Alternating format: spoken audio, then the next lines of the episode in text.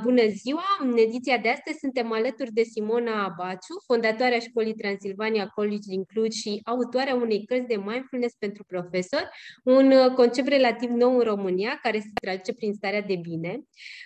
Simona are o experiență de aproape un sfert de secol în acest domeniu și crede cu tărie că în secolul 21 profesorul este provocat să devină un lider cu o strategie bine definită, bazată pe compasiune, reziliență și motivație, care înțelege importanța adaptării cunoștințelor și aptitudinilor sale la tehnologia aflată în continuă dezvoltare.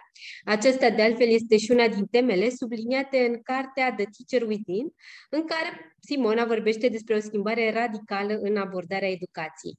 Bună, Simona! Îți mulțumim tare mult că ești alături de noi astăzi și o să pornim într-o călătorie în una dintre cele mai frumoase, spunem noi, despre educație. Și prima întrebare, noi ne cunoaștem de ceva timp și știm că ne-ai povestit că prima experiență a ta de la catedră a fost una după care ți-ai dat demisia și te-ai resetat. Care a fost momentul în care ți-ai dat seama că în sala de clasă și în școală trebuie să se producă o schimbare? În primul rând, mulțumesc pentru invitație. Mă bucur să fim azi împreună și să vorbim despre un subiect atât de drag mie, educația.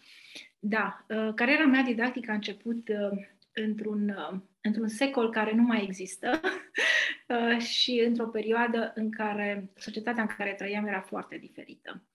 Și pentru că noi suntem practic produsul a experiențelor noastre, ca și profesor mi-am început cariera având ca exemple și modele profesorii mei și propria mea educație.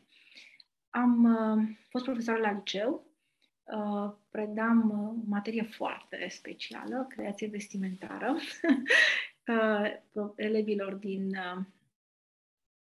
clasele a 11-a și a 12-a și până în anul 1990 am crezut că aceea este educația pe care sunt datoare să o fac, să fac acele planuri de lecții, să mă duc la clasă și să am o relație mai specială cu copiii.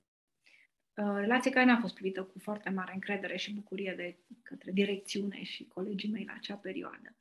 În 90, viața mea s-a schimbat.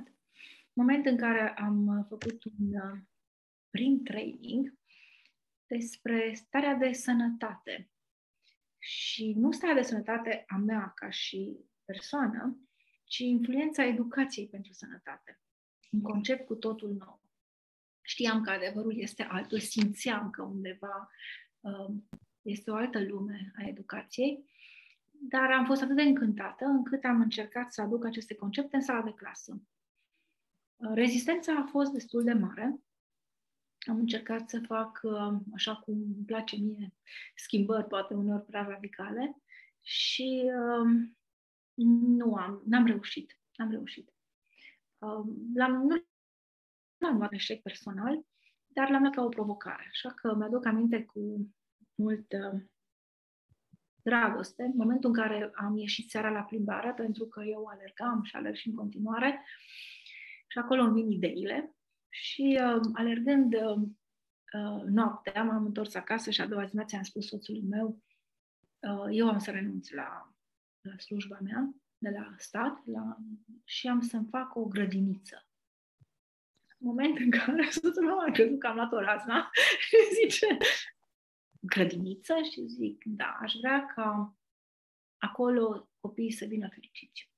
Nu știam cum, nu știam dacă va fi posibil, dar am avut acel moment că se poate.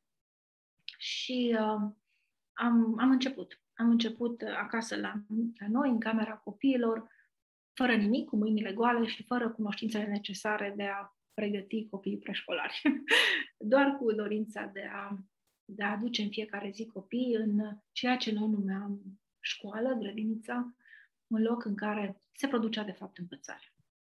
Așa că, cu pași mici, cu încredere că se poate, am început un drum în care eu personal și familia mea am câștigat enorm. Pentru că educația nu te atinge doar pe tine ca și elev sau copil. Te atinge pe tine ca și profesor, te atinge relațiile tale, modul în care te dezvolți. Toate aspirațiile și visurile noastre sunt practic născute din ceea ce știm sau ceea ce vrem să știm. Simona, în zilele noastre, profesorul, e clar, nu mai este depozitarul central al tuturor cunoștințelor, pentru că informația este acum oriunde și copiii au acces la ea. Și, nu știu, eu cred că tu știi cel mai bine răspunsul la întrebarea aceasta. Ce ar trebui să facă un profesor ca să fie bun? Să fie ce au nevoie copiii? Da, în primul rând, cuvântul bun este un cuvânt care măsurăm foarte greu. Și cum în educație noi suntem obișnuiți să măsurăm un pic dacă copilul citește sau nu citește, dacă înțelege sau nu înțelege, m-ar duce mai mult pe partea asta practică. Profesorul de astăzi are nevoie, în primul rând, să se cunoască pe el ca și om. Pentru că el, în primul rând, când intră în sala de clasă, intră cu propria lui personalitate, cu propriile lui experiențe și dorințe, care, de multe ori, sunt diferite de cele ale elevilor. Cunoștințele, într-adevăr, sunt esențiale, pentru că noi, ca și dascăli, ne formăm pentru a-i inspira pe copii să învețe, a le trezi curiozitatea și interesul. Dar, pentru că astăzi totul este la un clic distanță, rolul nostru ca și dascăli este poate mult mai dificil și mult mai prețios decât a fost vreodată. Pentru că noi nu mai suntem, exact cum ai spus tu, deținătorii adevărului suprem.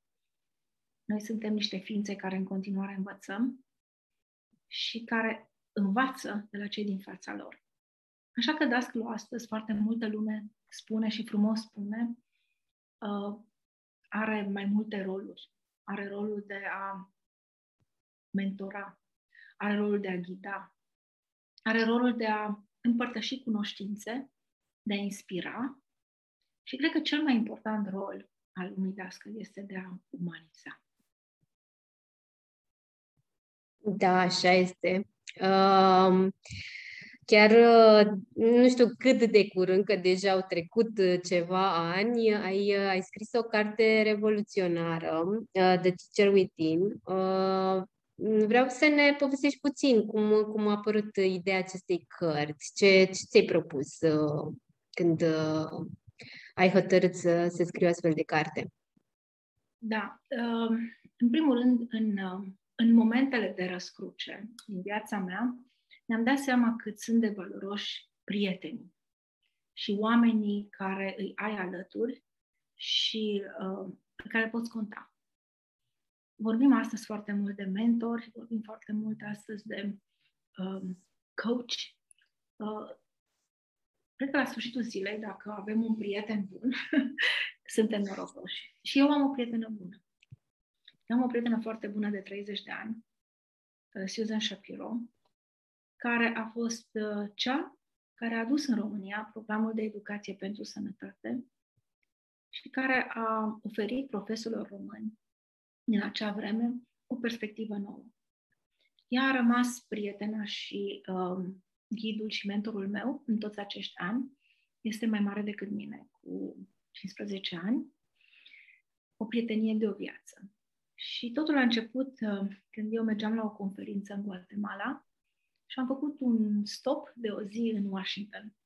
Eram în bucătăria ei și întrebările ei au fost întotdeauna întrebări care m-au provocat la reflecție, dar și la acțiune. Și atunci Susan m-a întrebat: Simona, care crezi că este la ora actuală cea mai mare provocare în școala ta?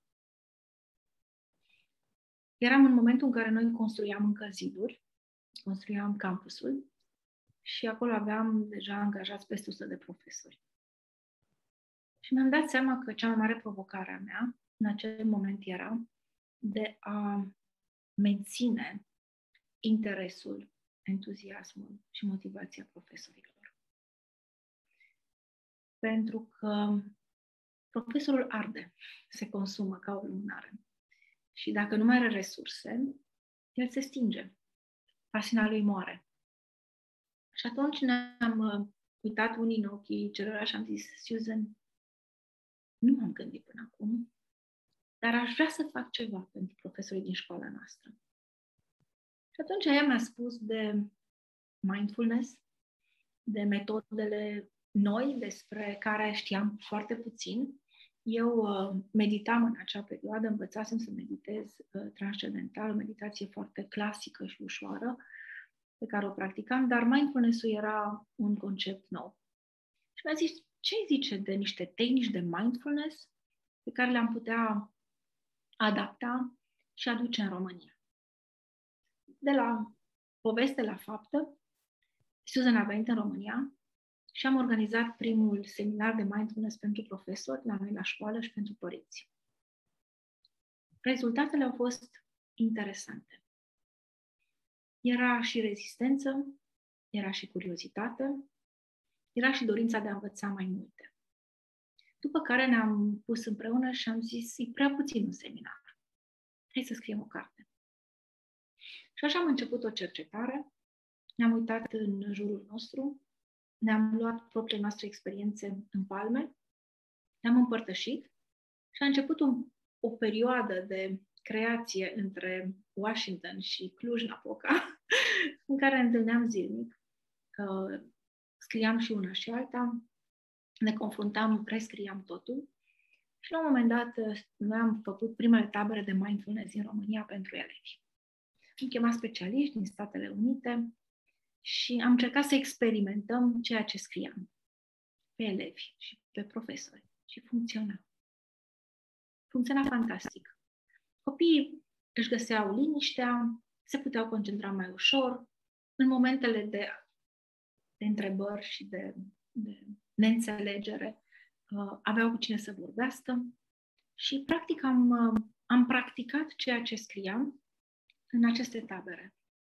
După care ne-am dat seama că ne trebuie ceva mai mult. Și am zis, este mai mult decât mindfulness. Este contribuția noastră personală, a experiența noastră personală. Și atunci am creat, practic, propria noastră metodă, de care suntem foarte mândri, pentru că astăzi s-a scris încă o carte pe baza acestei metode. Se lucrează la un program, un muzeu al emoțiilor în lume, bazat pe metoda noastră. Metoda este simplă. Arat. Un cuvânt drag românesc, amintiri de la bunica, când arau pământul. Aratul începe cu a vedea pământul acela că există, adică conștiința de sine, autocunoașterea. După care începe munca și uneori intră mai greu plugul în pământ și începi să te gândești de ce. Ce lipsește sau ce e prea mult. Acesta este recunoașterea gândurilor și a emoțiilor noastre. A vedea punctele noastre tari. A ști pe ce ne bazăm. Și a nu ne uita la ceea ce nu avem, ci la ceea ce avem. După ce am văzut toate acestea și ne cunoaștem un pic mai bine, suntem pregătiți să ne angajăm în acțiuni. Acțiuni. Dacă facem acțiuni, cu siguranță ceva rezultate trebuie să apară. Fie că sunt pozitive, fie că sunt negative. Noi sperăm să fie mici transformări pozitive. Așa că arat, cum spune o prietenă foarte dragă, este un mindfulness românesc. De la a te cunoaște pe tine ca și dascăl, ca și om, a intra în clasă și a recunoaște că tu ai gânduri și emoții, dar și elevii tăi au. A face acțiuni care să-i ajute în a se descoperi, a învăța mai mult, a avea succes în viață, urmează micile transformări de care ne bucurăm și le celebrăm împreună. Asta e cartea noastră. Da, foarte, foarte frumoasă povestea și cred că cu toții vom avea de câștigat dacă am începe să aplicăm la scară mare. De asta, următoarea întrebare, Simona, e legată de sistemul de învățământ românesc și de ce crezi că nu se pune accentul pe starea de bine a profesorilor? Cel puțin nu încă. Pentru că noi am fost crescuți într-o societate în care a munci nu se discuta. Nu era importantă partea umană, era partea de producție, partea de a obține rezultate imediate. Nu ne uitam la proces, ne uitam doar la rezultate. Atunci când te uiți și la proces, procesul de educație, procesul de fabricare, proces fără el nu ai rezultate, acolo începe învățarea.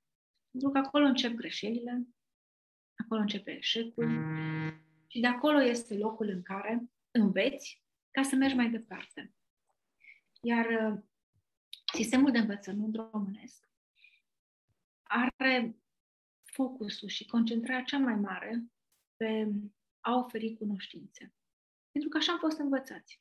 Profesorul de engleză a fost învățat să învețe copiii limba engleză, cuvinte, structuri gramaticale. Profesorul de matematică să învețe copilul matematică, radicali, ecuații, totul mai departe.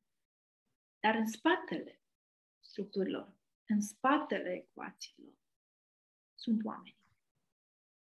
Și cred că asta lipsește deocamdată sistemului de învățământ, o pregătire inițială a profesorului pentru a fi acolo, prezent, pentru nevoile copilului, emoționale și fizice și nu doar intelectuale, pentru a înțelege că dacă un copil nu poate performa, nu înseamnă că inteligența lui este mai slabă sau că nu este dotat suficient.